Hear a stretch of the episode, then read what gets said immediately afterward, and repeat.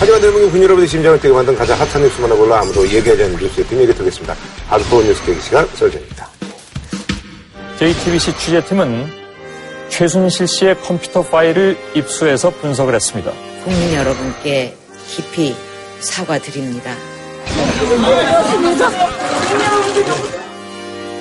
특별 검사에 의한 수사까지도 수용하겠습니다. 15만 명이 최소 추산 규모, 최대 20만 명까지 늘었다고 말씀을 드렸습니다.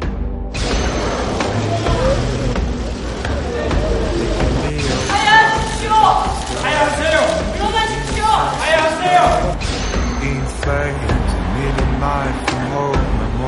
대통령 유산에 여성으로서의 사생활이 있다는 것도 고려해 주셨으면 합니다.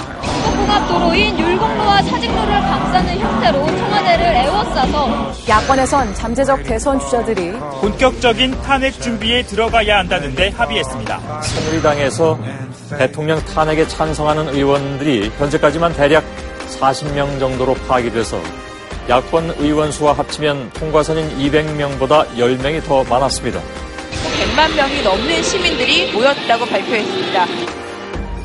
법 절차에 따라 대통령 측에서 물러나겠습니다. 당초 내일 본회의에서 탄핵안을 표결하려던 야권의 계획은 일단 무산됐습니다. 발단은 새누리당 비박계의 입장 선회였습니다. 야3당은 박근혜 대통령의 탄핵안을 오는 9일 본회의에서 처리하기로 합의했습니다. 박근혜 대통령의 탄핵 소추안이 국회에서 발의됐습니다. 촛불 집회 이후 상황이 급변하고 있습니다. 당장 새누리당의 비박계가 탄핵안 표결에 참여하겠다는 뜻을 밝혔습니다.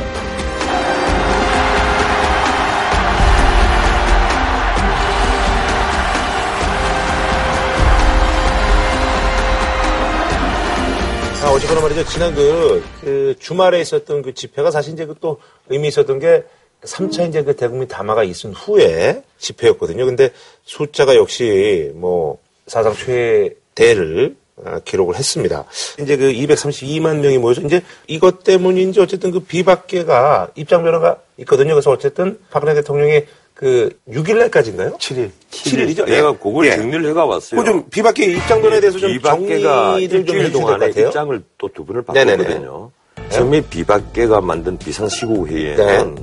탄핵을 원래 야권과 함께 주도를 하자. 네, 공조한다 그랬죠. 근데 11월 29일 날 대통령 3차 담화를 발표를 하니까 친박의 그 탄핵 반대하고 야당의 그 탄핵 사이에서 이제 고민을 한 거예요. 그렇죠. 예. 고민을 하다가 이 김무성 그 대표가 어떤 말을 흘렸는가 하면 4월 말에 퇴진이 결정되면 굳이 탄핵까지 갈 필요가 있느냐. 예. 그, 그 다음에 태도가 바뀐 것이 새누리가 비박과 친박이 다 모여서 의총을 하면서 4월 퇴임, 6월 대선, 당론으로 예. 결정을 합니다. 그 다음에 이제 비박 쪽에서 7일날 오후 6시까지 명확한 퇴진 시점을 얘기를 해주고 이선 후 때의 의사를 분명히 밝히면 우리는 그 탄핵소추안 발의에 참여하지 않겠다. 이렇게 비박이 의견 통일을 한 거예요. 그게 이제 집회 전이죠, 그러니까. 예, 근데 주말 시위가 있었잖아요. 네. 이러니까 결정이 되기를 대통령 입장 표명과 상관없이 네네. 어, 여야 합의가 없으면 탄핵에 참여하겠다. 탄핵 표결에. 예. 그러니까 결국은 이제 한다는 얘기죠. 쉽게 말하면 예. 조건 없이 탄핵에 참여하겠다는 예. 거예요. 그리고 탄핵 소추 찬성 여부는 각 개별 의원들의 그 자유투표다.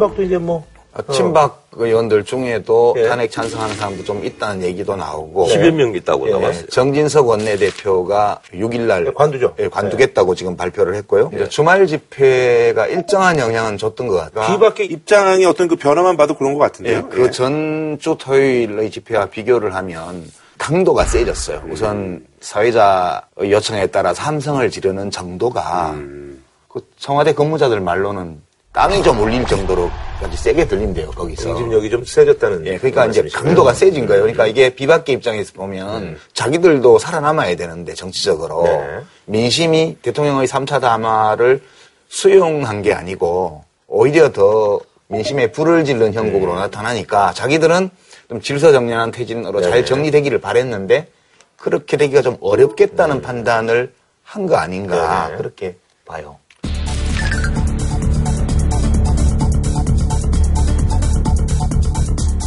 232만 숫자 다 모아놓으면 얼마 찍는지 알아요? 정말 그 시청앞 광장부터 그 효자동 내거리까지 가득 찬다는 얘기입니다. 네네. 엄청난 숫자죠. 네. 그 숫자가 몰려 나왔다는 것만 하더라도 대단하죠. 그런데 내가 보기에는 정말 거꾸로 돼가 있는 거예요. 사실은 이 시민에게 얹혀서 언론이 또 시민과 언론에 얹혀서 정치인이 그게 아니란 말이에요. 사실은 순서가 다 바꿔진 거잖아요.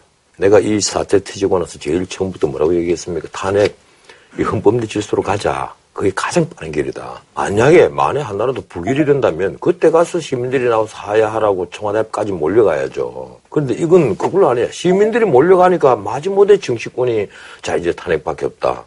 뭔가 거꾸로 돼도 한참 거꾸로 되잖아요. 그럴 수도 있죠. 민주주의는 현대 민주주의는 대중민주주의고 대중민주주의가 광장민주주의로서 그 할 수가 없으니까 대의제를 한단 말이에요. 우리가 대의제를 하는 이유가 뭔데? 우리가 대표를 뽑아서 왜 권한을 위임을 해줍니까? 그건 광장민주주의를 하지 않도록 해달라는 거예요.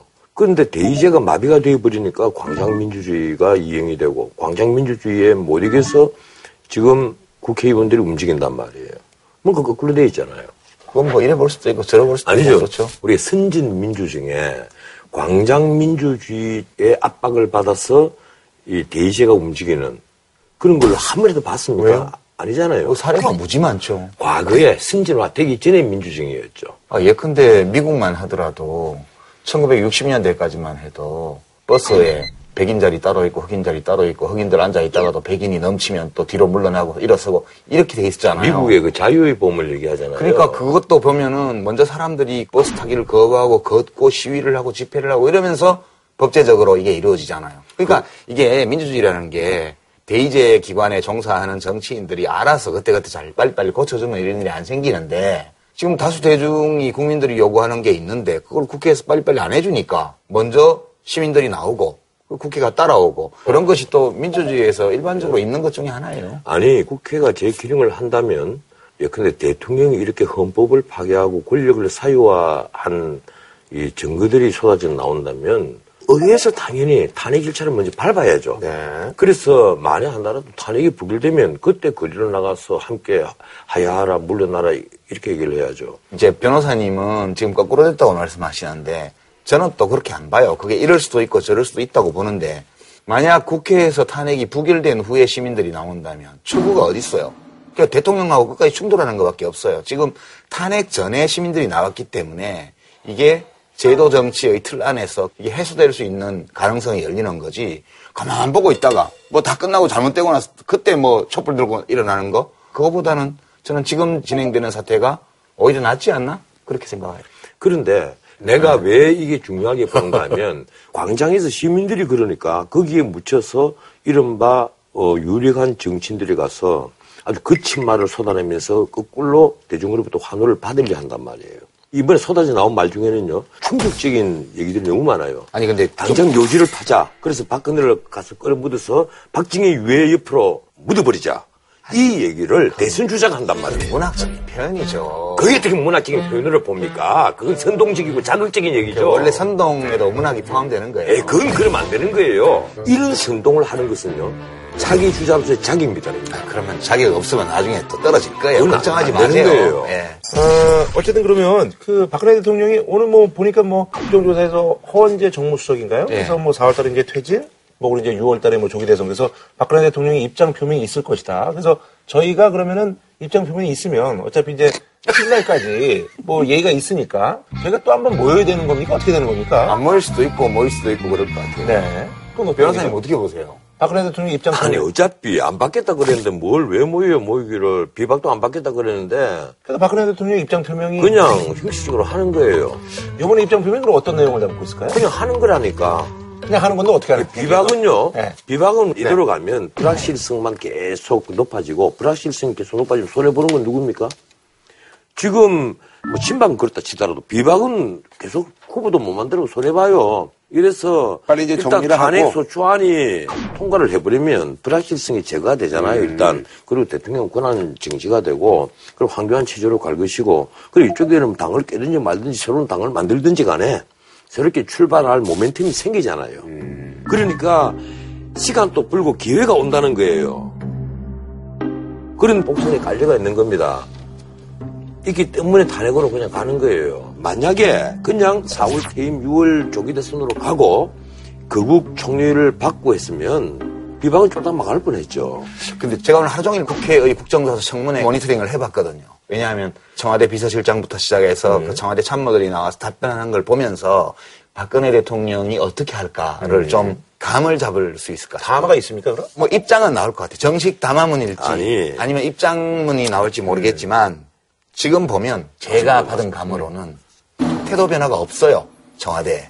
그리고 이렇게 우물루물 우물루물 하면서 대답하는 걸로 봐서는 박근혜 대통령 입장은 내가 이런 입장을 여러 번 거듭 밝히는데도 국회가 탄핵 소추를 의결한다면 헌법재판소에서 효력을 다투겠다. 이렇게 나오지 않을까요? 만약에 이 전체 과정이 원래 그 예상했던 어떤 틀에서 벗어나지 않았다면 태도 변화가 없을 수밖에 없는 거예요. 원래 특검안이 법사위에 딱 걸려가 있었을 때 청와대가 특검 좀 받으라고 얘기했다는 것 아니에요. 그게 언론에 보도가 됐지 않습니까? 그러니까 대통령으로서는 이 헌법 내 질서 특검으로 가고 탄핵소추안 가는 걸 겁을 안 내는 거예요. 그렇죠. 어떤 의미에서는 뭐 하야는 물론이고 이 조기 퇴진보다도 오히려 나는 그게 더 편하다고 생각할지를 모르는 거예요. 그전에 뭐. 말씀하셨었죠. 예. 예. 사실 그렇단 말이에요. 아 탄핵으로 가? 탄핵으로 갔는데 내가 왜 굳이? 이럴 가능성이 있단 말이에요. 담화가 거기다가 없을 수도 있다. 아, 저는 담화문 형식이든 근데 입- 담화- 입장문 네. 형식이든 네.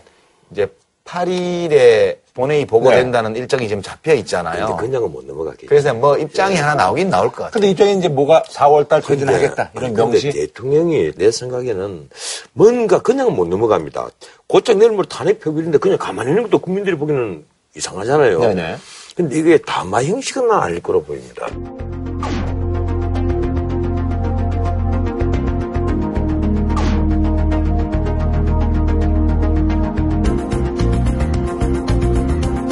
그 포카로 치면 국회 쪽에서 탄핵 카드를 다 네. 베팅을 했잖아요. 그러면 또 베팅을 하고 레이스를 하든가 아니면 콜 하든가 해야 되는데 지금 확률로 보면 콜 할 확률이 많죠. 탄핵 지금. 지금 야당은요, 예? 야당은 에이스 full house를 갖고 있잖아요. 근데 여기는, 예? 이 three card를 쥐고 있으면서, two three card를 딱 쥐고 있으면서 이 한 장을 더 찾고 있어요. 포카를 만들려고. 당연하죠. 근데 그런 카드가 있을까요? 없다고 생각해? 아, 그럼- 정치를 살아 움직이는 아, 거예요. 좀 말씀해 주세요. 내일이 운세는 내일에 봐야 알아요. 아, 말씀을 좀이 얘기는 어, 지금 어, 공자를 묻지 마. 아니, 나는 정말 여야를 떠나서, 진보 보수를 떠나서, 내가 이 전체 그림을 쭉 내려다보면서, 야당이 차려준 밥상을 두 분이나 찼다. 음, 이 처음에 그중 내각 총리 얘기가 나왔을 때, 네네. 내가 한 실기를 했다 이런 표현을 네네네. 했는데, 이번에 여야가 합의를 해오면 그대로 받아들이겠다 그랬잖아요. 새누리당이 4월 퇴진, 6월 조기 대선 이걸 당론으로 일단 정했잖아요. 야당이 그 밥상을 받기만 받으면 대통령 꼼짝 못하는 거예요, 사실은. 예, 그리고 6월 조기 대선을 하면 새누리당은 새롭게 이 정당을 건설 못하는 것은 물론이고 두 번째 후보를 못 찾아냅니다. 야권끼리 후보를 경쟁할 수가 있었고 그러면 어떻든 야권에서 이 문재인 후보 혹은 뭐 이재명 후보라든지 안철수 후보라든지 이렇게 경쟁 관계 들어갈 수는 있을지는 모르겠어요. 어떻든 일단 내각부터 완전히 중립 내각으로 될 테니까 이 야권으로서는 차기 대권을 이 정치하는데 권력을 이양받는데 굉장히 안정적인 위치에 올라섰을 텐데 그 밥상을 민주당의 지도부가 차버린 거예요. 지금 탄핵 소추안으로 가잖아요. 이건요, 황교안 체제로 가는 걸이 야당은 못 막습니다. 막는. 길이, 막는 길이 없어요. 야당으로서 엄청난 실기를 한 거예요. 네네. 저는 다르게 네. 보는데요. 저는 각 정당들이 이 사태를 두고 네네. 손익 계산할 수 있다고 봐요. 네. 그러니까 지금 상황으로 보면 더민주가 대선을 빨리 할수록 유리하죠. 네. 왜냐하면 새로운 후보가 등장할 수 있는 시간이 부족할수록 기존의 그렇죠. 1등 후보가 유리하니까. 실제로 뭐 전열이면 정비가 안 예, 됐으니까. 그리고 빠르면 빠를수록 반기문 유엔 사무총장의 등장도 어려워지는 거. 네. 그러니까 손익 계산을 따지면 당연히 변호사님 말이 맞죠. 근데 저는 이 사안은 그런 시각에서 판단할 수 있는 사안이 아니라고 봐요. 기본적으로. 왜냐하면 우선 국민들의 압도적 다수가 대통령의 즉각적인 직무 중- 정지를 원하고 있어요. 주권자들이. 그래서 이 원칙에 입각해서 이 사안에 대한, 대한 것이 옳았다고 보고요. 탄핵으로 가는 게 맞다고 보는 거예요. 저도 좀 그. 맞다고 봐요. 네, 늘어지고 보는데. 보는 거예요. 아니, 그러니까 변호사님 얘기는 이제 어떻든, 하면, 예. 어떻든. 탄핵으로 가면 예, 시간이 예, 더 걸린다는 얘기죠? 탄핵 소추안 가결되잖아요. 그럼 그때부터 대통령은 이 사임하려도 사임을 못 합니다. 그리고 황교안 체제로 무조건 가는 거예요. 물론 그것도 해석이 엇갈려요. 그러니까 아, 물론 압니다. 탄핵이 예. 된 상태에서 대통령이 사임할 수 있냐 없냐는 문제도 예. 있다는 학설과 아, 없다는 지금 야당, 학설이 야당 일부 예. 법률가들 그렇게 주장하는 건데, 국회법 134조는요,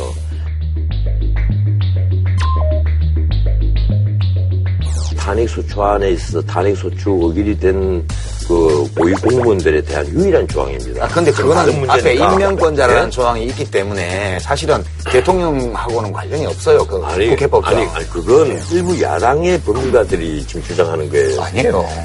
일단 소추 의결서가 예. 그 도달을 하면 왜 사입을 못하게 하는가 하면 그 취지는요. 일단 그 탄핵 그 심판 자체를 나중에 무용지물을 만들 수가 있고. 그렇죠. 예, 두 번째 탄핵 받아서 파면되는 것과 그 전에 그 퇴진하는 것과는 예우부터 네, 대통령 네. 예우부터 엄청난 차이가 있는 거예요. 이러니까 애초에 사입을 못하도록 한다는 것이 그러니까 지금까지 얘기였어요. 국무위원이나 예. 이런 사람들이. 탄핵 받았을 때 얘기고 대통령한테는 소- 해당 사항이 아니, 없어요. 어떻든 문제는 말이죠. 탄핵 소추안이 굉장히 간결했다면 음. 어, 예컨대 두 달이면 두 달, 한 달이면 한 달 안에 이 심판이 다 끝날 수가 있는 겁니다. 근데? 그게 아니란 말이에요. 항목을 쫙 나열해서 있는 거 없는 거 다 집어넣어 버렸단 말이에요.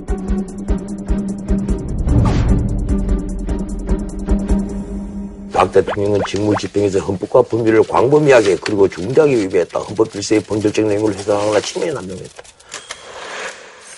국정을 법치주의가 아니라 최순실 등의 비승조직에 따른 인체주의로 운영했다. 헌법 규정을 들대 헌법소가 헌법조수 임무를 증명을 이반도 쫙 내려가 그 다음 쫙 헌법 위에 상은 뭐뭐뭐뭐뭐뭐뭐뭐뭐 아, 여기 5배속으로 돌려줘요. 5배속. 그 다음 또 심지어 세월호 참사까지 일곱 시까지 다 외워놓고 어, 그 다음에 뇌물 수수는 어떻게 어떻게 쫙 케이스 번들 제든 점을 강제 문과 롯데 이런 추가 투쟁 뭐 짜고 짜고 짜고 내려가서 저 공무상 비밀 누설 대통령 선물을 외부를 주는 짜고 다 되게.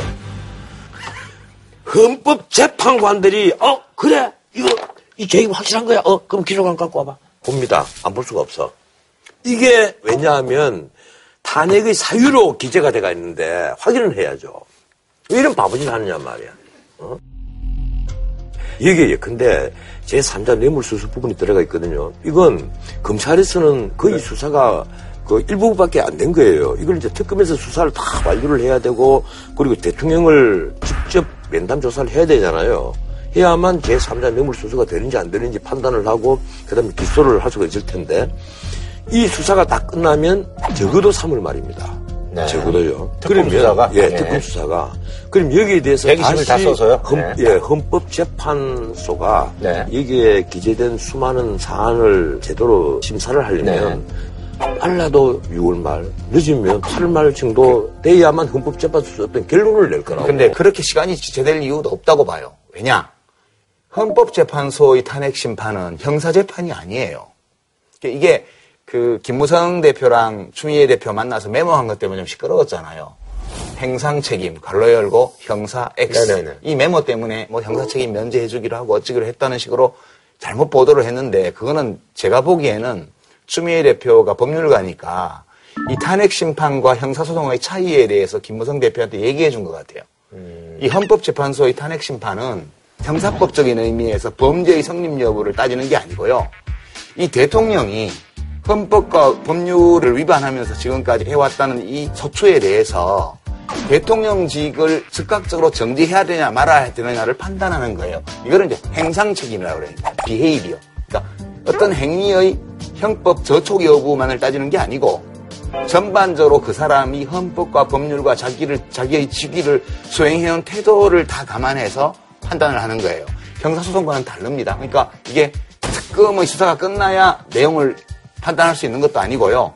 그 탄핵 소추 안에 올라와 있는 모든 혐의에 대해서 형법적인 범죄의 성립 여부를 결론을 내야만 탄핵 심판을 하는 것도 아니에요. 제가 해석하기로는 그렇습니다. 이 구체적인 행위에 대해서 법적인 가치 판단을 해야만 되잖아요. 그렇죠. 예? 그렇잖아요. 행상 책임 아니라 행상 책임 할배가 온다 하더라도 지금 탄핵 소추안을 보면요. 이렇게 이렇게 해서 뭐 헌법에 뭐 무엇을 그 헌법 위반했다. 이렇게 해서 무슨 무슨 법률 위반했다. 뭐 이렇게 나온단 네. 말이에요. 이걸 가지고 절대 행상 책임을 따지자는 그게 안 되는 안, 안 됩니다. 지금 고소장이 최순실에 있어서 고소장이 법원에 넘어가 있잖아요. 그 자체는 검찰의 고소장에 불과해요. 그렇죠. 아직까지 각 행위에 대해 박근혜 대통령의 진술조사도 받지 않았습니다. 그런 것은요. 지금 특검에서 어느 정도 수사가 되지 않고는 여기에 대해서는 행위 특정을 못 해요. 그러니까 그 논리면 어차피 다음 대선 때까지도 결정 못 해요. 왜냐하면 결국은 유무죄가 형법적으로 확정되려면 대법원까지 가야 돼요. 최소한 행위 태양은 확정이 돼야 되지 않습니까? 확정은 어차피 대법원 판결까지는 못 기다려요. 그걸 기다려야 된다면 탄핵 심판이 필요 없죠. 그러니까 노무현 대통령 탄핵 서초안도 보면 그거는 중앙선관위가 내린 경고하고 그 다음에 그 당시 야당 의원들이 주장하는 대통령의 범죄 이런 사실들이 나열돼 있었고 기소도 되지 않았고 검찰에서 뭐 무슨 저 수사를 한 것도 아니었어요. 그러나 헌법재판관들이 그 사안 하나하나에 대해서 판단을 했어요. 그 법률 위반 여부, 헌법 위반 여부를. 몇 가지에 대해서는 헌법과 법률 위반 혐의를 인정을 했고, 그러나 그 정도가 경미하기 때문에 대통령의 직무를 떼야 될 정도는 아니라고 해서 기각 결정을 한 거거든요. 같은 논리로 이번의 탄핵 소추안을 헌법재판소가 심의한다면 국회에서 온 형사소추안을 보고 그걸 독자적으로 판단하는 거예요. 거기에 대해서. 그래서 이 사람이 계속해서 대통령직을 하도록 놔둬야 될 거냐, 아니면 당장 정식해야 될 거냐를 판단하는 걸로 끝난다고 저는 보는 거예요. 그래서 내가 드리는 말씀이 탄핵 소추안 자체에 나는 야, 야당이나 왜 이런 탄핵 소추안을 작성했는지 모르겠다는 겁니다. 아니, 저는 나 같으면 딱 두 달 안에 헌법재판소가 꼼짝 못하고 판결을 낼 수 있는 탄핵 소추안을 썼을 거예요. 그 내용이 뭔가 하면요. 탄핵 소추안 네, 말씀하시는 딱두 개만? 하면 됩니다. 음, 두 개만. 1. 피청구인 박근혜 대통령은 민주주의 시스템을 파괴했다. 그래서 요래요래 요래 파괴했다. 2. 피청구인 박근혜 대통령은 권력을 사유화했다. 요래요래 했다. 고만 딱. 그게 그거죠. 권력을 사유한 거나 뭐. 복잡하게 죄명을 짓기 시작을 했거든요. 죄명을 짓고 사실관계를 어, 구체적으로 나열하기 시작하면요. 요 행위에 대해서 법적인 가치가 어떤지를 확인하려 들은 법조인 특유의 생각이에요. 그게. 그래서 그러지 말고 이 헌법재판소잖아요. 헌법에 위배된 문제를 다루면 되는 거예요. 이 물론 탄핵 사유는 헌법 위반, 법률 위반인데 헌법에 위반된 기본적인 틀만 딱 다루면 우리 언론에 나온 지금까지 모든 내용들 있잖아요. 그것만으로도 충분히 증거는 된단 말이에요. 무슨 말인지 아시겠습니까?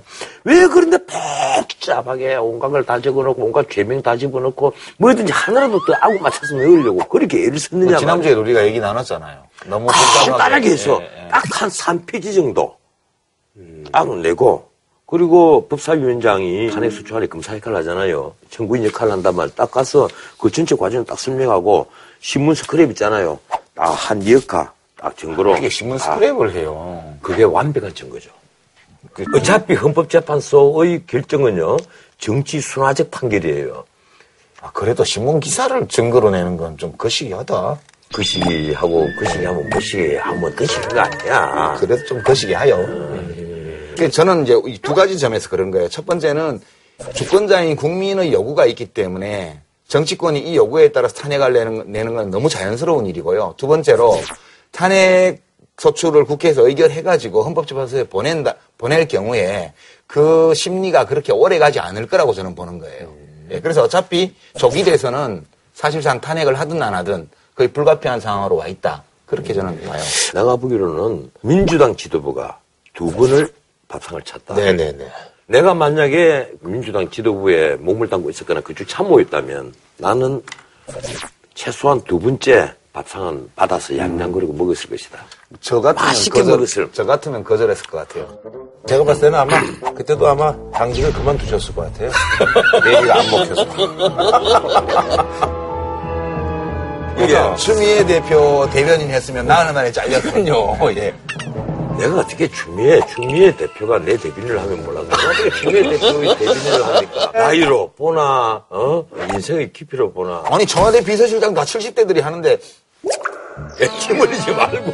아 왜 왜 그러세요 지금 60대 대통령 밑에 70대가 즐비한데 그러면요, 9일날 가는 거잖아요. 그렇죠. 그럼 이게 9일날 이게 뭐 가결이 될 확률이 어떻게 보세요? 9일날 이게 뭐 가결이 될 확률이 어떻게 보세요?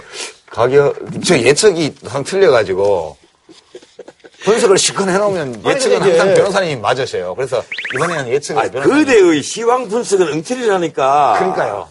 가결될 거거든요. 네. 그거는 지금 가결될 가능성이 거의 90%. 아, 그럼 나도 가결해 한 표. 아, 뭐, 그러니까 200표 이상이 충분히 나올 것이다. 예, 90% 이상이 넘는데. 어. 원론적으로 이제 뭐 거의 뭐딱 찬성하는 정도. 왔잖아. 예. 금요일 탄핵안 가결 시에 야당은 새누리 덫에 걸렸다.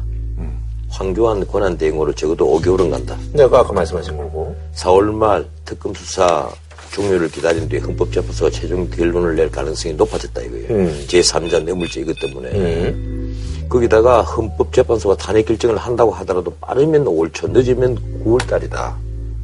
심한 경우에는 왜 그런 거 아닙니까? 헌법재판관들의 성향 분석도 해야 되고, 그리고 일단 헌법재판 소장이 없어요.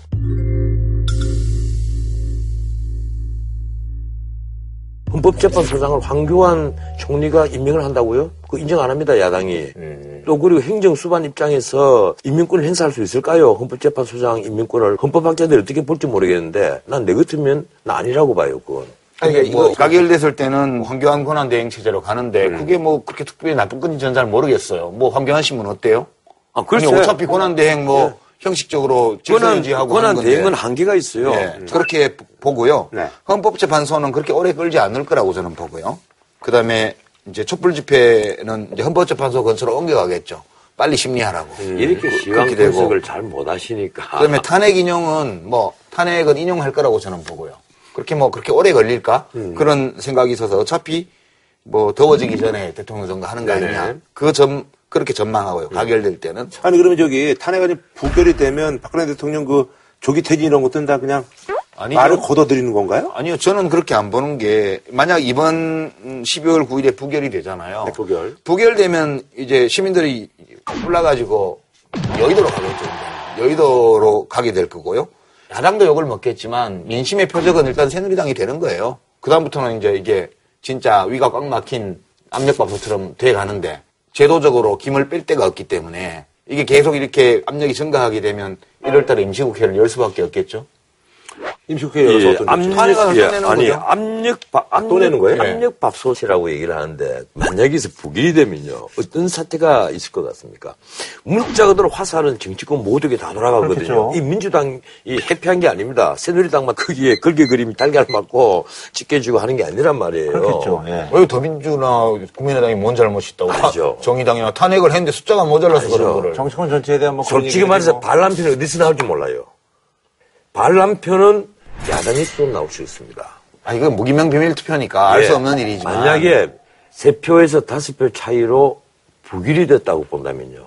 부결되면 다섯 표 미만일 가능성이 굉장히 높습니다. 그렇게 되면 야당에도 도명이 날아갑니다. 아니, 그러니까. 아니, 야당이야 뭐, 이 바보들아 뭐, 이제 할 수 있겠지만. 문제- 그렇다고 해서 야당에 가서 무슨. 그러면요, 이 부결이 됐을 경우에는 이제 복잡해집니다. 대통령은 여전히 식물 대통령으로 남아있을 수밖에 없어요. 이 우리 시민들의 생각이 바뀌지 않습니다. 네, 그렇겠죠. 예. 그렇게 되면 개헌을 연계한 정계 개편이 본격적으로 시작될 가능성이 많습니다. 지금까지 정치판의 유력 주자들 있잖아요. 전부 다 당분간 코 사매고 머리 쳐박고 있어야 돼요. 아니 그러면 저기 국민의당 같은 경우는 사실 지난주에 좀 뭐 여러 가지 좀 이렇게 뭐 욕을 조금 뭐 국민들로부터 많이 좀 먹었습니다. 그래서 왜냐면 이제 민주당하고 이제 정의당 쪽에서 이제 2일날 하자고 그랬는데 어, 가결될 확률이 적다, 떨어진다 해서 이제 이거를 받지를 않았잖아요.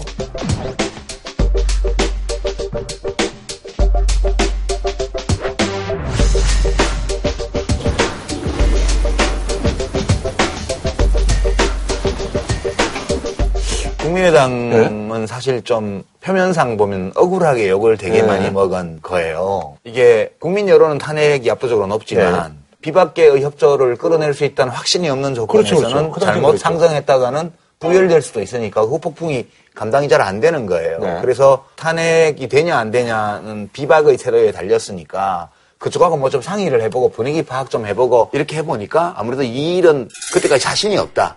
며칠 미뤄서 하자 이렇게 했는데 그 태도 불량으로 지금 민심에 걸려가지고 엄청나게 욕을 먹은 거예요. 원래 그 탄핵 이 얘기는 국민의당에서 문제 나왔거든요. 그런데 지금 4월 퇴진 얘기가 나와서 비박계가 딱 움츠리니까 국민의당으로서 어쩔 수 없었잖아요. 지금 해서 만약에 표결 들어가면 부결될 게 불보듯 뻔한데 이걸 어떻게 하느냐. 근데 왜 사람들이 그러면 그런 거에 민감하게 반응했을까? 지금 비대위원장을 이제 김동철 의원이 맡았어요. 네. 근데 김동철 의원이 사실은 그런 발언을 좀 했거든요. 그뭐 조기 퇴진 한대는데 탄핵이 능사냐 이런 뉘앙스의 말을 좀 한데다가 그다음에 또 박지원 대표가 비박하고 비박뿐만 아니라 그분은 이제 굉장히 발이 넓은 분이라서 네네. 비박들하고는 손잡을 수 있다 그런 얘기도 그 전에 했고 네. 이리저리 이제 만나는 것 같고 뭐 이런, 이런 얘기도 오가고 그다음에 또 새누리당 탈당한 김용태 의원이나 뭐 등등해서 새누리당 쪽하고 나중에 합칠 거다는 얘기를 또 하고 네, 얘기가 이제 이런 게 되면서 예. 안철수 대표가 약간 뭐, 예. 저것 봐라.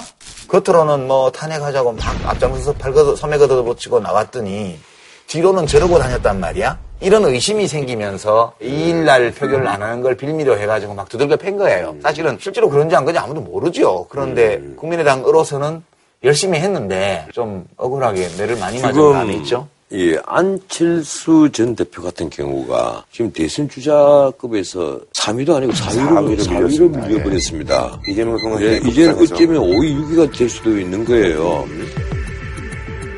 그 반등의 여지가 거의 없어요. 또 혹시 몰라잖아요. 정치는 생물인데.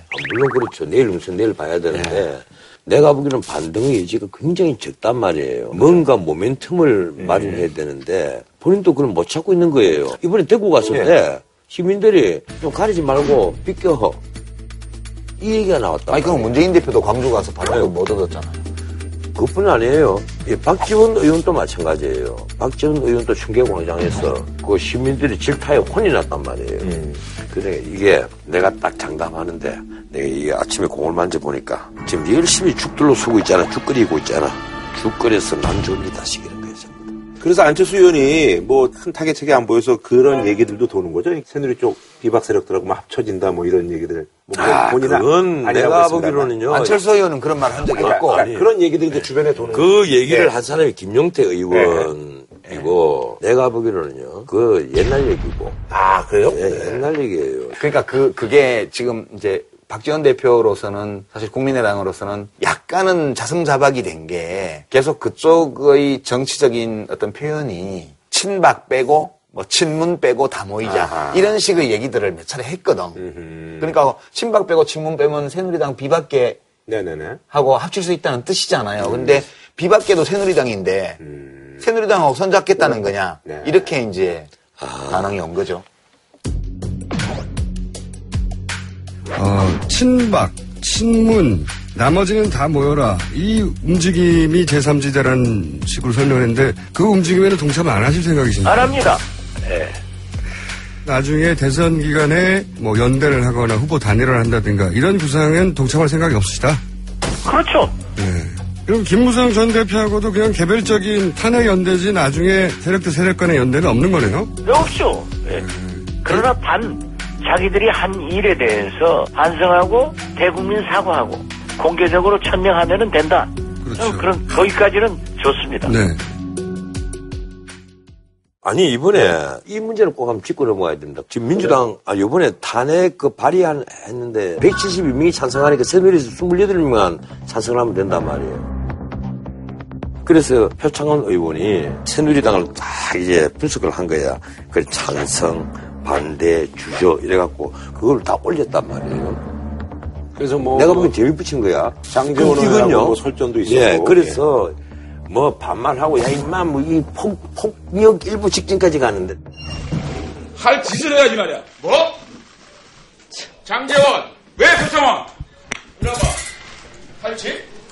아니 자, 의원님. 아, 아, 어, 어, 야, 야. 장인비 이러면 안 돼. 아이, 빨리. 장모님! 내가 보기에 이건요, 민주주의의 근본을 해친 겁니다. 국민이 대표인 국회의원의 의결권을 그런 식으로 침해하는 것은요, 내가 보기에는 이 징계사유예요. 나 표창훈 의원이 이번에 다 자라가도 이게 굉장히 실수한 겁니다. 본인이 이 점은요, 국회에서 또 사과를 했어요. 사과하면서 나 사과했다고. 그대로 공개 계속 사과는 하되 계속 하겠다. 말이에요. 개인적으로 장지원 의원께 공개적으로 사과드리겠습니다. 하지만 하지만 국회가 재기능을 할 때까지 박근혜 대통령에 대한 탄핵 소추안에 그 발의안에 누가 서명하고 누가 서명하지 않는지 누구의 서명 때문에 누구의 서명 불참 때문에 탄핵안 발의가 이루어지지 못하는지 그리고 그 탄핵 소추안에 대해서 누구의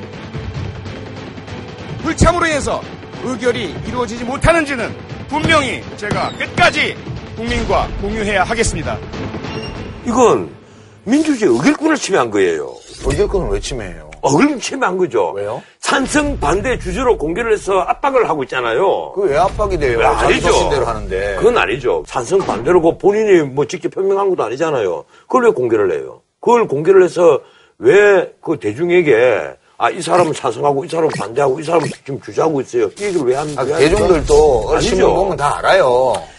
대중은 나름대로 언론 보도를 보고 뭐 자기 나름대로 판단하는 것은 그건 누구나 다 할 수 있는 거예요. 언론이 하면 되고 동료 아, 의원이 동료 하면 안 의원이 어떻게 가- 같은 동료 의원이 그 의결권을 침해를 해요? 그 의결권 침해 안 돼요. 아니요, 나는 의결권 어차피 투표할. 때 이건요. 투표소에 들어가서 아무도 모르게 찍는데 왜 침해가 돼요? 예, 지금 특히 탄핵에 있어서는 무기명 비밀 투표잖아요. 그렇죠. 예, 그런데 그걸 갖고 찬성, 반대, 주저 이렇게 그 해서 자기가 제가 알기에는 반대하는 게 명확한 의원들만 올린 걸로 아는데. 아니요, 찬성 올리고 반대 올리고 주저 이래서 올렸습니다. 주저는 이제 뭐 예. 어, 없으면 주저지. 뭐, 예, 주저, 주저. 이래서 네. 올린 건데 그건 동료 국회의원들이 대표권 그리고 의결권을 침해한. 이제 우리나라는 그런 제도가 없는데 미국에만 하더라 롤콜 보트라 그래서 네. 한 사람씩 한 사람씩 호명해서 찬반을 묻는 경우 아니, 아니. 의결 방법도 아니, 있어요. 아니, 근데 그- 이제 이거는 이거는, 인사에 관한 이거는 거라. 기본적으로 무기명 그러니까 비밀투표에 인사에 관한 거라. 그래서 이제 문제가 예, 되는 그 문제와는 거예요. 다른 문제란 문제가 되는 건데 이제 국회의원들이 윤리위원회 제소해서 한번 따져보면 될 것 같고요. 근데 이게 영향을 미쳤을 거라고 보세요? 아니 개 인의 양심의 자유를 침해하는 거잖아요.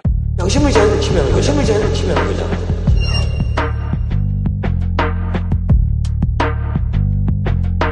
아니 근데 영향을 미쳤을 거라고 지금 우리가요. 지금 왜 지금 이 난리를 지고 있습니까? 박근혜 대통령이 헌법 틀을 헌법이 틀을 파기를 했단 말이에요. 그런데 그걸 나불하면서 탄핵하자고 얘기하는 표창원 의원이 헌법의 가장 기본 원칙을 지금 깨고 있잖아요. 양심의 자유요? 무슨 양심의 자유 꼭 깨는 거죠. 저 같으면 압박 안 느낄 것 같은데. 아니죠. 왜냐하면- 압박을 느끼고 안 느끼고 그거는 하등 상관없는 문제예요. 아, 그래요? 이미 그 행위 자체로 양심의 자유를 침해한 거예요.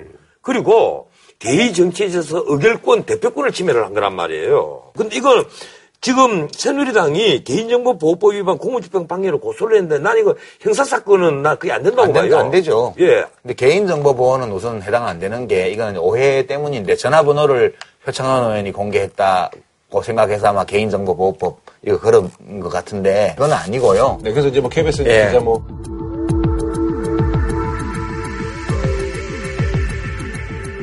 전화번호는 어떤 대학생이? 예.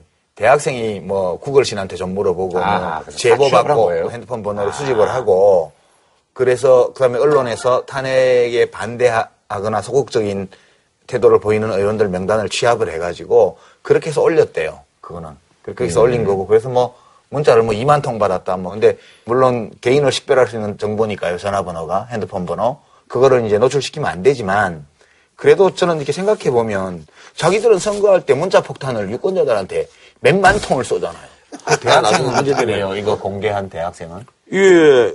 글쎄요. 이것도 참 문제가 됩니다. 뭐 그런 얘기가 있더라고요. 아니, 뭐 전화번호 저기 명함에 다 그랬고. 뭘 아니요. 네. 국회의원 예. 중에는요. 말씀하신 개인. 핸드폰 번호를 안 적은 분들도 아, 예, 많아요. 예, 예. 사무실 번호만 네, 적은 네, 분들도 네. 아. 많아요. 그래서 이것이 개인정보보호법 위반인지 음. 아닌지는 앞으로 검찰에서 좀 법리를 검토를 해봐야 될 텐데. 이거 좀 찾아보니까 예. 개인정보보호법 59조의 금지 행위가 열거되어 있는데요. 그 중에 세 번째 정당한 권한 없이 개인 정보를 유출하는 행위. 이게 아, 예, 그럼요. 들어 있어요. 예. 그리고 이제 요거에 대한 벌칙이 5년 이하 징역 5천만 원 이하 벌금이에요. 그런데 반론으로는 국회의원은 헌법기관이잖아요. 근데 이 개인정보보호법이 공공기관에 대해서는 유보 조항이 많아요. 그래서 개인 휴대, 휴대전화는 그, 그게 아니지 않냐 이렇게 하는데 그 휴대전화 전부 다 국민 세금으로 요금 내고 있거든요. 그러니까 국회의원은 헌법기관이고 그 휴대전화 요금도 다 국민이 내주고 있는 거니까 그 전화번호도 공공기관의 전화번호로 간주할 수 있다는 반론도 있긴 해요. 좀 논리가 약하긴 하지만. 그 논리가 한참 약하다. 내가 보니 좀 약한 게 아니라. 그래서 제가 검사라면 기소유예. 아, 다만 이게, 아니, 다만 이게 공인이고 국민의 대표잖아요. 국민의 대표의 번호를 공개를 했다는 데 대해서 아마 검찰이 그렇게 판단할 가능성이 높아요. 네, 기소유예. 높지만 어떻든 표창원 의원의 그 행동은요. 나는 본인이 그래놓고 나서 자꾸 다른 소리를 한단 또 말이에요. 꽂히셨구나. 어, SNS에 자꾸 다른 소리를 해. 아, 본인이 윤리 위원회 가서 책임을 지면 돼요. 아, 헌법의 기본 틀을 자기들은 어긴단 말이에요. 아, 그 뭐, 오늘 좀 특검 얘기를 뭐 해야 될 것 같아요. 특검보가 4명이 이제 임명이 됐고요. 예. 최순실 씨 국정 개입 사건을 수사할 특별검사팀이 오늘 1차 인선을 마무리했습니다.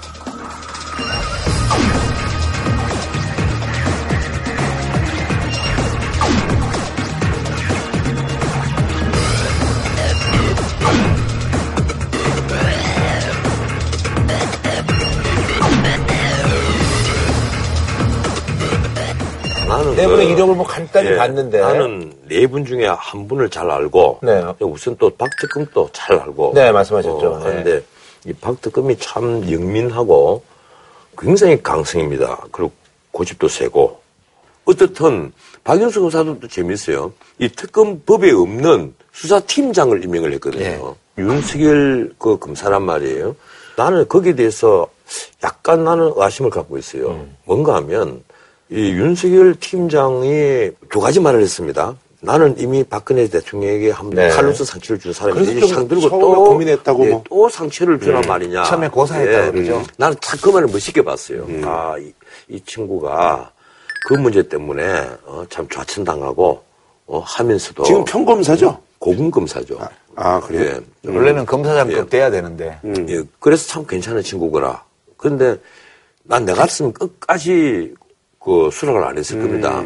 어떻든 지금 국민들이 보기에는 이 정권과 척을 진 검사고 그리고 박 대통령 쪽을 한번 수사를 하다가 이 좌천이 됐던 사람이고 이 좋은 관계가 아니란 말이에요. 그런데 이 사람을 수사팀장으로 앉혀놓으면 거기에 나온 수사 결과에 따라서 박근혜 대통령 편에 서 있는 사람 입장에서 보면 그게 쉽게 수긍이 되겠느냐. 아, 불편할 수도 예, 있죠. 근데 사안이에요. 이제 이 윤석열 씨가 한 말이 몇 가지 좀 많이 알려진 말들이 있는데 국회 국정감사인가에 출두했을 때 그때 최동욱 검찰총장이 이제 국정원의 선거 개입에 음, 대해서 좀 네네. 엄정 수사를 하니까 그 혼외자 문제를 네네네. 들춰내서 쫓아냈다 이거 아니에요?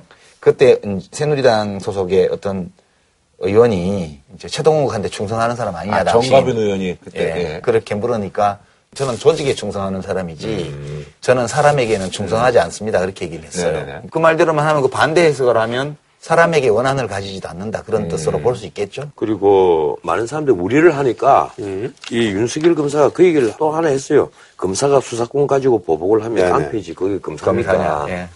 예, 그래서 그게 참 명언이다. 아, 이게 명언 제독이더라고. 음. 그런데 일단 박영수 특검이 잘할 겁니다. 음. 나는 박영수 특검을 신뢰를 하는 사람 중에 한 사람이에요. 그래서 뭐 세월호 7시간 하고 뭐 최태민 씨 관련 뭐 이런 얘기도 좀 다루겠다. 예, 아니, 아니, 뭐든지 그- 다 그거는 뭐, 다 예. 다루겠다고 자기가 명확히 한 것보다 기자들이 자꾸 묻잖아요. 음, 아마 박영수 검사 보기에는 자기가 이 중수부장 할 때 하고 지금 이제 취재 환경이 완전히 다르죠. 음. 지금은 뭐 조그만 한마디만 또 카메라 샤고 확, 확 쏟아지고 하는 시대니까 처음에 뭐 물으면 못 모르고 무슨 아 뭐 금태보죠 이러면 그게 대문짝만하게 나와버린단 말이에요. 예, 근데 세월 일곱 시간뿐 아니고 강제 수사 가능성 같은 것은 아마 아차했을 거예요.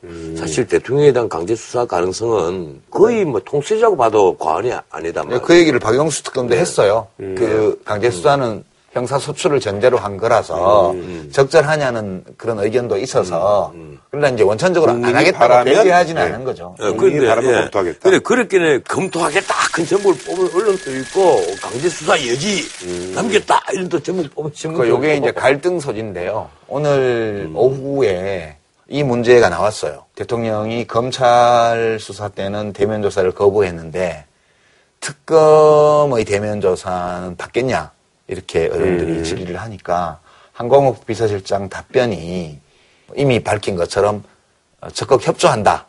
그렇게 이제 말하니까 그러면 그 대면 조사도 받겠다는 뜻이냐? 명확히 말해달라.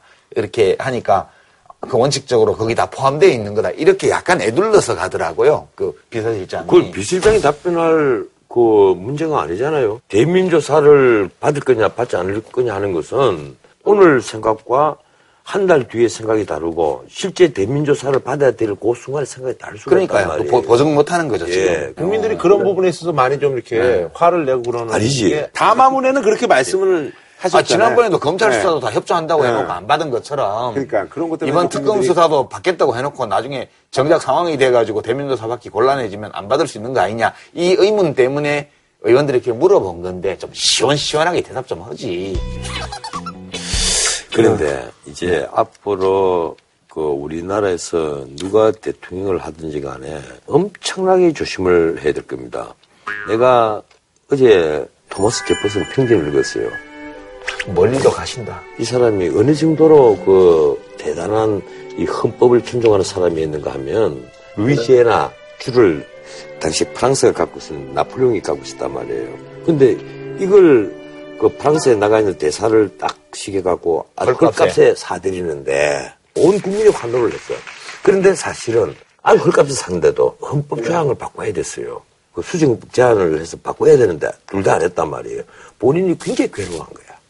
야, 큰일 났다. 내가 이 헌법의 정면을 위반했다.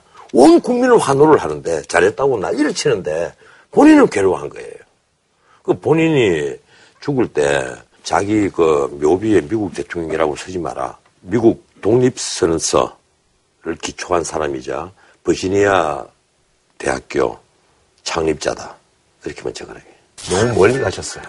그래서 그 얘기를 통해서 그 뭐, 내가 무려 대통령이 그 정도는 돼야 된다 이거예요. 그렇게까지 멀리 가시지 말고요. 내가 하고 있는 일을 썰전에서 한다면. 이렇게 딱 생각하면 잘못된 일을 할 수가 없어. 그거 하나로 끝나는 거예요. 제퍼선까지 안 아, 찾아가도 돼요. 실전에. 네. 어, 실전에 그래도 우리 둘이가 있으니까 실전에 실전 걷지. 뭐 실전에 알아도. 뭐 알아도. 이 지독한 나르시시즘. 그 시즌거 점수 떠들이면 자주 서먹네. 자뻑도 지나치면 안 돼요. 김기춘 전 비서실장하고 우병우 전 민정수석도 이제 뭐 그게 이제 이번 특검의 큰 검찰 수사로 이제 사실 이제 뭐 물건 나왔잖아요. 포인트가 이 사실은 검찰에서 어느 정도 수사를 다시 넘겼잖아요. 네. 그리고 지금 이영렬 특별수사본부에 있는 검사들이 한 11명 이상이 특검에 옮겨가거든요. 네, 선발대로 뭐 그러니까 거의 그 문제 안 될 거예요. 그런데 지금 딱 포인트가 그래서 딱 세 개입니다. 특검의 포인트. 예, 하나는 제3자 뇌물수수. 이게 이제 앞으로 그 특검이 검사만 40명이 여기 다 달아들어서 붙어야 되고 또 하나는 우, 또 하나는 김. 또 하나는 세월호 당일날. 그 문제를 그 수사를 할지 안 할지는 모르겠습니다만 어쨌든 지금 이 최순실 게이트의 포인트는 세 개란 말이에요. 아, 국민들은 7시간이 제일 궁금해요. 근데 그거는 원래 특검의 그 수사 목표에 원래는 안 들어가 있는 아니, 부분이에요. 이거 검사들 세계를 잘 모르기는 하는데 검사가 어떻게 하는지를 오늘 국정조사 청문회를 보면서 제가 아, 검사들은 이렇게 하는구나 라고 이해가 좀 됐어요. 그 김경진 의원 국민의당 그분이 검사 출신이에요. 예, 부부장 검사 광주지검에 예. 근데 검사할 때 되게 유능했을 것 같아요. 제가 보- 보면서 놀랐는데 그 청와대 의무실장하고 경호차장을 상대로 질의를 하는데요. 진짜 질의를 하더라니까요. 어, 그 똑똑해요. 소리도 안 지르고 화도 안 내고 뭐 괜히 쓸데없는 뭐 국민이 보고 있습니다 이런 얘기도 없고요. 그냥 탁탁 물어보는데 핵심이 그거예요. 소위 보안 손님이라 그래가지고 최순실 씨가 그 부속실 안봉건 비서관하고 이렇게 해가지고 미리 들어오기로 약속 잡고 청와대 차로 들어오면 그냥 들어갔대잖아요. 네네네. 일지 안 남기고. 그런데 경호실에서 뭐 갖고 들어가는 거는 체크를 했대요. 아, 뭐 의료 장비라든가 때, 뭐 예, 이런 거 예. 갖고 들어가는 거. 왜냐면 위험할 수가 있어요. 네네. 그랬는데 인적 사항에 대해서는 안 물어봤다 이거예요. 그래서 뭐라고 물어보냐 하면 그 보안 손님 기재와 관련된 것을 샘플을 하나 출력해서 저한테 보여주셨는데 11월 19일로 기억을 하고 있습니다. 거기 보면 의료 장비 지참 들어가심 이렇게 기재되어 있는 걸로 기억하고 있습니다. 뭐라고 답변하시겠습니까? 그건 제가 그 서류를 한번 봐야 될 것 같습니다. 지금 그렇게 뭐 이렇게 말씀을 드린 거는 없습니다. 분명히 뭐 의료 장비, 말씀이 가방 아니고 거는 경호처장께서 저에게 한 장을 출력해 와서 보여주신 내용에 그렇게 기재가 돼 있습니다. 답변을 안 하셔도 됩니다. 김상만 의사라든지 김영재 의사라든지 이런 분들이 보안 손님의 형태로 부속실에 직접 들어가서 대통령을 진료하게 되면 그러면 청와대 의무실에서는 그 사실을 자동적으로 파악하게 됩니까? 아니면 파악을 못할 수도 있습니까? 알려주지 않으면 알 수는 없습니다. 그러면 김상만 씨라든지 아니면 김영재 씨가 간단한 의료 장비를 가지고 들어와서 곧바로 관저에서 의료 시술이 있을 가능성도 충분히 있겠네요. 어, 가정 상황으로 제가 말씀을 대- 답변을 드리는 게 좀 어려울 것 같습니다. 알겠습니다. 제가 아는 바는 없습니다. 그걸 이렇게 제가 보면서 저런 거지 국정조사 청문회라는 거는 기본적으로 우리가 의문을 가지고 있는 어떤 사안에 접근할 수 있는 정보 그게 구체적으로 정보를 끌어낼 수도 있지만 어떤 가능성을 알려주는 정보를 거기서 뽑아낼 수 있는 거거든요. 그래서 경호실의 답변이나 혹은 의무실의 답변만 믿고 그날 진료 행위가 없었다. 이것을 단정하기 어렵겠구나라고 보는 사람이 이해를 하겠더라니까요. 그러면 이거 보안소님이 누가 왔고 그것만 딱 조사하면 나오잖아요. 이 시민들은 지금 그게 제일 궁금해요. 무슨 삼자 뇌물 이런 거 어차피 다 돈 왔다 갔다 한 거고 그렇잖아요. 내일 그 재벌들 나오잖아요. 뭐 어, 나는 어떤 그- 답변이 예상이 되나요? 아, 니 재벌들 한꺼번에 쫙 나오잖아요. 네, 네. 이 사선 어, 뭐 그래요. 무제한 다루던데.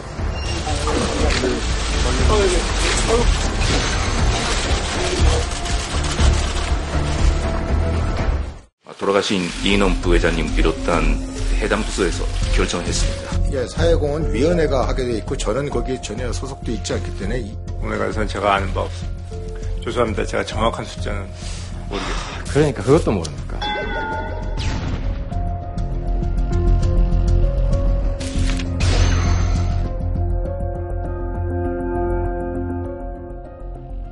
그 당시 정윤의 부부, 즉 정윤의 최순실이 교민 간담회를 하는데 거기에 대통령과 같이 있었습니다. 전혀 모릅니다. 저는 본 일도 없고 그런 사실을 전혀 몰랐습니다. 시민들이 제보를 하는데요. 2007년 7월 19일에 있었던 한나라당 후보 검증 청문회 하루 앞에 있었던 이분이 바로 김기춘 실장 본인 맞, 맞으시죠? 자, 오디오 좀 틀어주세요. 자녀인 최순실 씨를 서면 조사하고 특히 최순실 씨와 관련해서는 죄송합니다. 저도 이제 나이 들어서 저 이제 와서 나이 들어서 아니, 가만히 나이 조금, 핑계 조금 대지 저도 한 마시고요. 말씀 올리겠습니다. 네? 최순실이라는 이름은 이제 보니까 뭐 제가 못 들었다고 말할 수는 없습니다. 그러나 최순실이를 알지는 못합니다. 자, 하늘이 두렵지 않습니까? 접촉한 일이 없습니다.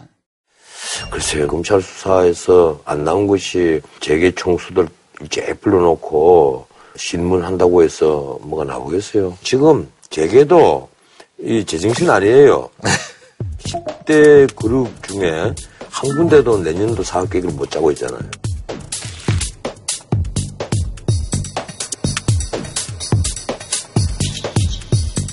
지금 우리나라의 경제가 워낙 지금 여기저기 다 뭐 무너지고 있으니까 제정신 아닐 수밖에 없어요. 근데 저는 두 가지인데 하나는 아니 총수들 말고 각 개별 기업별로 경영진이 다 있잖아요. 그죠? 아, 그 관련 정인들도 다, 다 채찍이 다 돼가 있어요. 아니 그러니까 그 총수가 무슨 국회 청문회 나간다고 기업 의사결정을 못 한다는 건 아. 말이 되냐고요 이게. 만약 그렇다면 그걸로 바꿔야 돼요. 지금까지 뭐 비자금 때문에 뭐 감옥 간 총수 있는 데들 멀쩡하게 기업들 괜찮아요. 아니, 아니 그건요. 네. 아, 한번 보세요. 미국만 하더라도 뭐 실버 잡스가 죽잖아. 예, 그러면 거기 따라 또 주가 출렁인단 말이에요. 네. 현대 기업은 총수가 어떤 이런 비사실이 생겼다라든가 이러면 당연히 여러 가지로 타격이 막 옵니다. 아니 근데 물론 타격이 없을 수는 없는데 잡스나 쿡은 CEO잖아요. 무슨 이재용 씨가 CEO예요 지금? CEO라기보다 그 잡스 같으면 대주주 겸 CEO죠.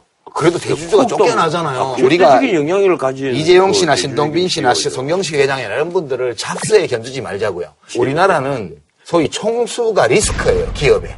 총수가 잡혀가면 주식이 더 올라 어떤 데는.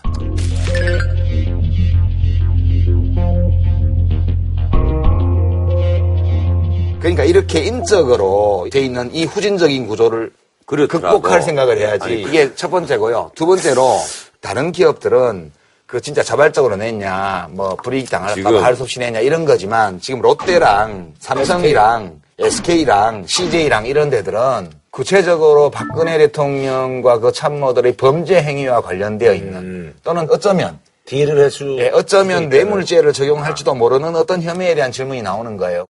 지금 제3자 뇌물실수 있잖아요. 네. 가장 언론이 주목하고 있는 것은 롯데와 SK입니다. 롯데와 SK는 면세점 면세점, 문제 예. 때문에 아, 검찰이, 그 문제 단- 또 있죠. 검찰이 단서를 찾아냈어요.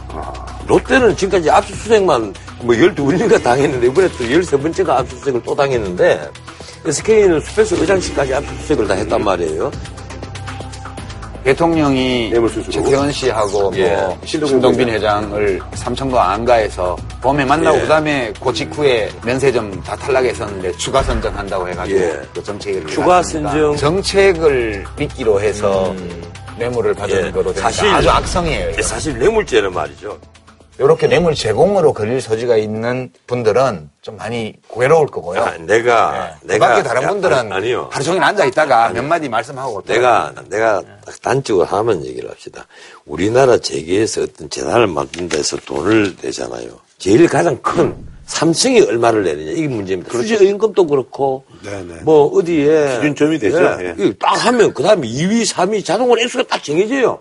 쉽게 말하면 이어서 그런데 아 요놈은 뇌물이고 요놈은 뇌물, 요놈은 뇌물 아니다. 하는 이게 얼마나 코미디가 아, 그 뇌물은 액수도 문제지만 대가로 이게 뭐가 이렇게 아니 그러려면 이 액수부터 요 순수가 정해지고 액수 크기가 정해지지 않아야 되잖아요. 그러니까 위- 위로 뭐가 돈이 가고 밑으로 뭐가 가- 갔냐 안 가냐 이걸 보는 거 밑으로 뭐가 갔으면 이게 뇌물이고 그 위로만 갔으면 삥 뜯긴 거예요. 이게 만약에 법정에서 있잖아요. 내 이론대로 아, 시장판에 자리에서 뜯는 거와 똑같은 개념이다. 이게 아니고 아 이거 뇌물이다 이러려면 그러면 머리가 하나 딱 정해지면 딱 액수가 맞춰지잖아요. 이게 아니고 다 들쭉날쭉 해야 됩니다. 그래서 뭔가 독특하게 많이 내놓거나 뭐 수가 나야 되잖아요. 근데 학교에서 774밖에 안 거치잖아요. 왜 그렇게?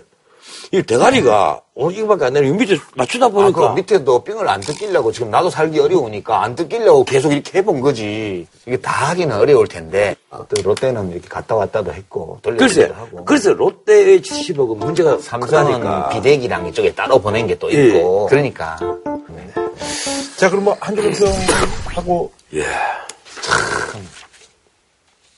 대통령한테 참 좋은데 참 어디서 광고 써 있네. 뭐가 좀 참치락을 갖고 왔어요. 어, 광고 흉내를 대통령한테 참 좋은데 근데 참 말해봤자 소용이 없을 것 같아서 말하기가 그러네. 그 무슨 약 먹으라고? 즉각사임약. 대통령님, 이 궁중 드라마도 드라마는 드라마입니다. 이제 클라이맥스가 다가왔걸랑요. 클라이맥스에는 주인공이 그 감옥에 가기도 하고 이상한 반전을 일으켜서 주인공이 또 활짝 웃기도 하고 저는 드라마 후반을 기다릴 뿐입니다. 여러 줄 평이셨습니다. 아, 드라마 후반이 그 어떻게 된다는 얘기예요, 그래서. 나는 알지롱. 궁금하면 오르건 들고 나중에 대기실로 와. 아, 그 대구 소문시장에서 화재가 아주 크게 났더라고요. 대구 중구에 있는 서문시장에서 불이 난 건 오늘 새벽 2시 8분쯤입니다. 점포 679곳이 탔고 연말연시를 앞두고 물품을 많이 구비한 곳이 많아 재산 피해액이 최소 수백억 원에서 천억 원에 이를 거라는 관측마저 나옵니다. 박근혜 대통령도 이제 방문하셔서 또 뉴스가 좀 더 크게 되지 않았나.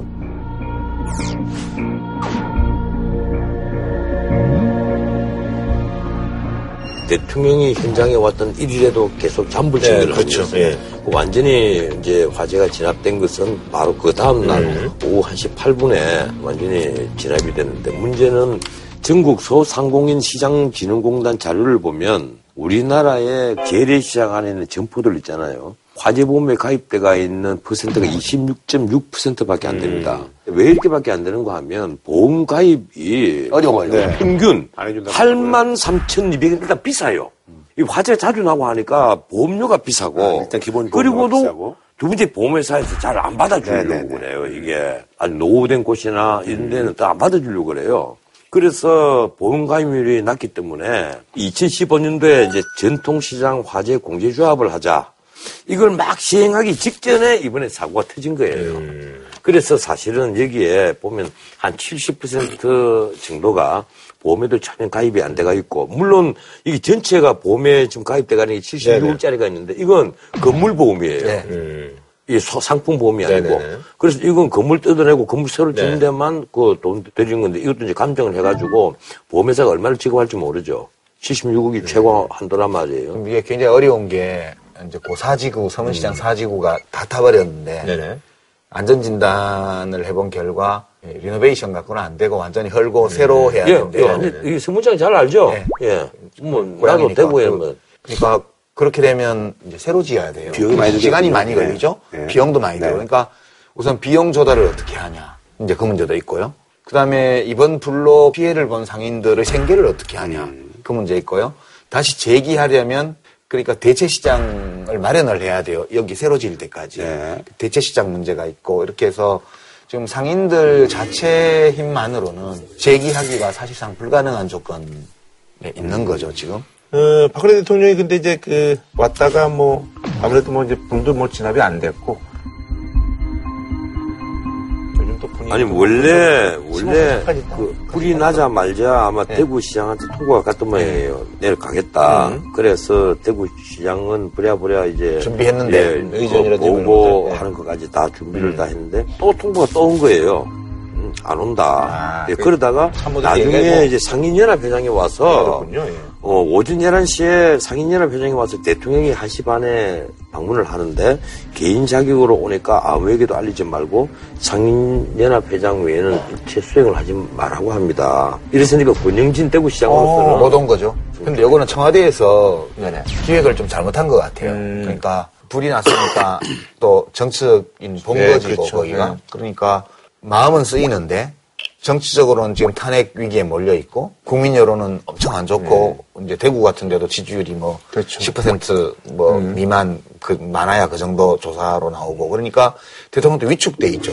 이게 심리적으로. 네, 네, 그렇죠. 이제 그런 것 같은데 그렇게 어려운 상황에 있었다 하더라도 안 오면 몰라도 기왕 온 거면 그 사지구 상인연합회 분들하고 손잡고 같이 좀 슬프도 하고 중앙정부에서 다 해결해 주지는 못하지만 대구시가 중심이 되어서 대체 시장을 마련한다든가 상인들의 피해를 좀 보상하는 문제라든가 대구 시민들이 또 힘을 합치는 문제라든가 이런 거 잘할 수 있도록 그래도 아직은 대통령이니까 최대한 노력하겠다 이렇게 했으면 괜찮았을 것 같아요. 근데 청와대도 행사 기획을 하면서 지나치게 위축돼 있었던 것 같아요. 그런데 이제 그것까지는 다 좋은데 박사모 사람들이 와서 플랜카드 걸어놓고 막 박근혜 연호하고 만세 부르고 이랬단 말이에요. 박 대통령을 환영하는 플래카드를 들고 나타난 지지자들과는 충돌이 빚어지기도 했습니다.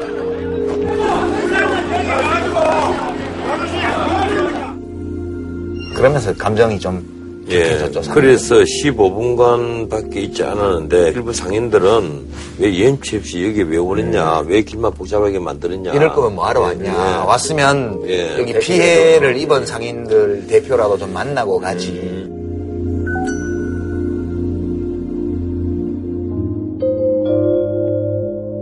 그 뒤에 이제 중앙정부하고 뭐 대구시청하고 교육청하고 여러 가지 이제 보상안이 막 지금 나오거든요. 국민안전처가 특별교부세 35억을 긴급 지원을 하고 그리고 보건복지부는 연금보험료, 예, 연금보험료 돈 내야 될 거 안 내도 예, 되는 1년 동안 동안. 내지 않은 예. 걸로. 그 보건복지부가 장관 참 장관 지내보셨지만 할수 있는 게 참 되게 많은 것 같아요. 돈 안 받는 거는 돈 드는 게 아니니까. 예, 글쎄. 그것만 해도 어디에요, 사실. 연금보험료를 면제를 해주는 게. 그 다음 대구시 교육청에서 좀 지원하는 게 이게, 요게 좀 실질적으로 효과가 있겠습니다. 고등학교 학생에게는 310만 원, 중학생은 아, 130만 원. 교육비 지원. 그리고 초등학교 아이들에게는 자유수강권과 급식비. 그, 어제 나온 뉴스로 이제 정부가 225억을 긴급 편성을 해서 소상공인 융자 지원을 하겠다는데. 근데 융자라서. 예, 융자기 때문에. 이거 뭐, 그 돈 빌려주는 거잖아요. 예. 저리로. 정영국 대변인이 얘기한 거는 뭐 주변에서는 괜히 얘기했다 이런 거를 뭐 이런 얘기들이. 그래 차 안에서 눈물 나죠 눈물 안 나겠어요. 아니 근데 이제 이 얘기를 굳이 뭐 이렇게까지 뭐 근데 얘기- 대변인이 동성을 했던 모양이에요. 아니에요. 경호팀한테 경호팀한테 들었다고. 얘기를 들었다는. 어, 예. 들었다는 거예요? 네. 대통령이 말한 것도 아니고 오는 모습 보여준 것도 아니고 대변인이 경호팀 얘기를 들었는데 울었대더라 우셨대더라 이렇게 하니까 반응이 좀 썰렁했죠. 그래서 뭐 어찌라고 왜 울었는데 뭐 이제 이렇게 아니, 그런데 대통령 본인으로서는 눈물은 났을 거예요. 음, 네. 그렇지. 35일 만에 외부 행사였지 않습니까? 음, 청와대에 내일 유폐되다시피 있다가 이번에 간 건데 본인으로서는 참 망감이 교차했겠죠. 그러니까 이제 좀 이런 얘기 하기 좀 야박한데 정말 불나서 피해를 입은 상인들이 가련하고 안 돼서 울었느냐 아니면 서문시장조차도 분위기가 썰렁한 거에 서러워서 울었느냐 뭐 등등에 대해서 막 또 입방아가 그게 어째 딱 하나 때문에 눈물이 나겠어요. 복합적인 거죠. 그렇죠. 또 차 타고 올라오면서 그런 생각 들었을 거 아닙니까? 내가 이러려고 대통령이 했나? 제가 볼 때 분위기가 네. 이제 서문시장이 대구의 전통시장 중에 제일 크잖아요. 네. 거기가 크고 오래돼 있고 대구 시민들 정서로 보면 이 서문시장은 그냥 시장 이렇게 하기에는 좀 지금 공감폭이 굉장히 큰 것 같아요. 대구 시민들이 그래서 시민사회 쪽에서도 힘을 보태고 정성을 보태서 이, 이거를 극복할 수 있도록 좀 해보자 이런 논의들도 좀 있는 걸로 알고요. 이거는 이제 중앙정부, 지방정부, 교육청, 그다음에 시민사회에 다 힘을 합쳐서 다 이렇게 원래대로는 못하겠지만 본인들이 그 불운을 딛고 일어설 수 있도록끔 곁에서 거들고 격려하고 이러는 것들은 좀 진행되지 않을까. 그런데 아직까지 그 화재 원인은 못 찾았죠. 예, 지금 뭐 소방서 쪽에서는 외부인이 왔다 갔다 한 그런 게 없어서 누전으로 인한 화재 예. 가능성이 높다고 얘기를 하고 그래서 이게 단순 유전으로 인한 화재로 전형으로 밝혀지면 여기에 대한 책임 문제가 나오거든요. 관리 책임 문제가 한전이냐, 한전. 예. 한전이 힘좀 예, 보태요. 한전이 돈 많잖아요. 저 삼청동 땅도 10. 올여름에 더워서 수입도 많았는데 예, 이번에 참 전기요금 이번 달부터 내려갑니다. 그래서 떳떳하게 지냅니다. 우리 집은 가스 난방이라 별 해당 아, 우리 집은 가스 난방도 하는데 책상 밑에 따뜻하게 늙어보세요. 무릎 밑이 허전합니다. 얼마나 늙으셨다고. 무슨 네 살 다섯 살 차이나 사회에서 만났으면 친구예요. 그 술자리에서 만나서 네. 제가 선생님으로 모시는 거죠. 이렇게 구박받고 늙기도 서럽, 어, 서럽거를 이렇게 구박을 받고 안 늙으셨다니까요. 아, 저희는 뭐 중간에 또 모일지 모르겠습니다. 어쨌든 오늘 마치고요. 아, 다음 또 방송으로 찾아뵙도록 하겠습니다. 이번 주는 안 그런데 다음 주에는 중간에 반드시 모이게 돼가 있어요. 아, 그래요? 예. 다음 주에요? 알겠습니다. 예. 어쨌든 뭐 저희는 다음에 인사드리겠습니다. 다음 주에 뭐가, 뭐가 있지? 한우 특등심 한 가지만 싸게 파는 명인 등심에서 문화 상품권을 드립니다.